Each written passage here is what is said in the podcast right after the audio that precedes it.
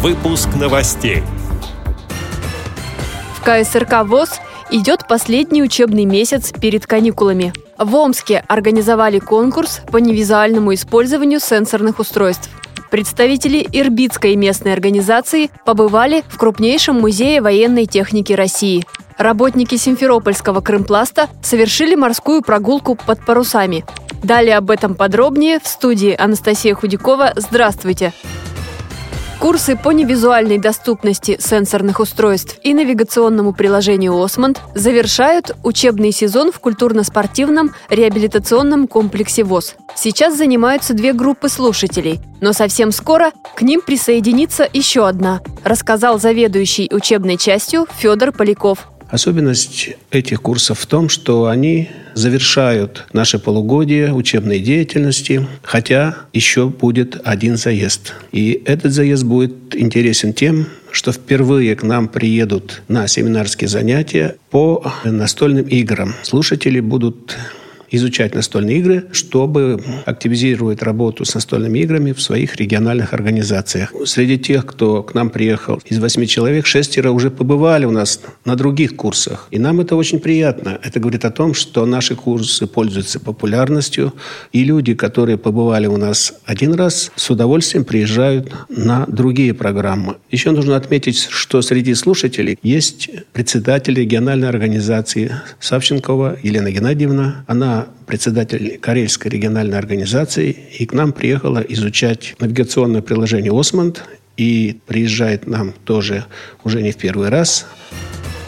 В Омске прошел конкурс по невизуальному использованию сенсорных устройств. Передает общественный корреспондент Радио ВОЗ Глеб Новоселов. Омск оказался в числе регионов, где реализуется проект «Универсальный мобильный помощник». Благодаря ему 12 пользователей современных сенсорных устройств прошли обучение на специальных курсах.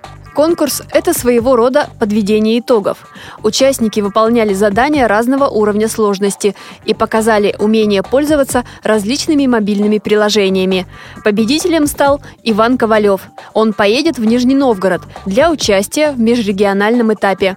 Конкурс проводился на базе Омской областной организации ВОЗ. Проект «Универсальный мобильный помощник» реализует Нижегородский центр реабилитации инвалидов по зрению Камерата в партнерстве с Тифлоинформационным центром Нижегородского государственного университета и культурно-спортивным реабилитационным комплексом ВОЗ. Представителям Ирбитской местной организации ВОЗ, что в Свердловской области, недавно посчастливилось побывать в одном из крупнейших музеев военной техники России. Он называется «Боевая слава Урала» и создан при поддержке Приволжско-Уральского военного округа в городе Верхняя Пышма. Посещение члены ВОЗ начали с того, что у Вечного огня почтили память павших в годы Великой Отечественной. Затем гости познакомились с историей техники и оружия, которые создавались и применялись в военные годы. Самолеты, танки, автомобили, корабли, санитарные поезда. Быстро пройти мимо этих экспонатов невозможно. Посетители музея осмотрели точную копию самолета-истребителя, на котором воевал их земляк, дважды Герой Советского Союза Григорий Речкалов – Среди других ярких экспонатов – легендарный советский мотоцикл с коляской М-72, который выпускался в военное время в Ирбите. Работники Симферопольского производственного объединения «Крымпласт» и члены их семей совершили морскую прогулку на яхте, посетив восток Крымского полуострова, поселок Коктебель. В сопровождении экскурсовода участники рейса прошли на катере вдоль потухшего вулкана Карадак. Увидели символы этой территории – золотые ворота. Это большая скала, напоминающая арку. Добравшись до места, гости смогли отдохнуть на пляже Коктебеля и искупаться в Черном море.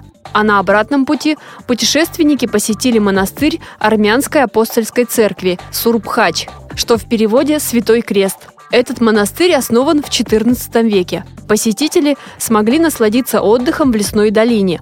Путь к монастырю был долгим, но приятные впечатления оправдали ожидания участников. С этими и другими новостями вы можете познакомиться на сайте Радио ВОЗ. Мы будем рады рассказать о событиях в вашем регионе. Пишите нам по адресу новости собака ру. Всего доброго и до встречи!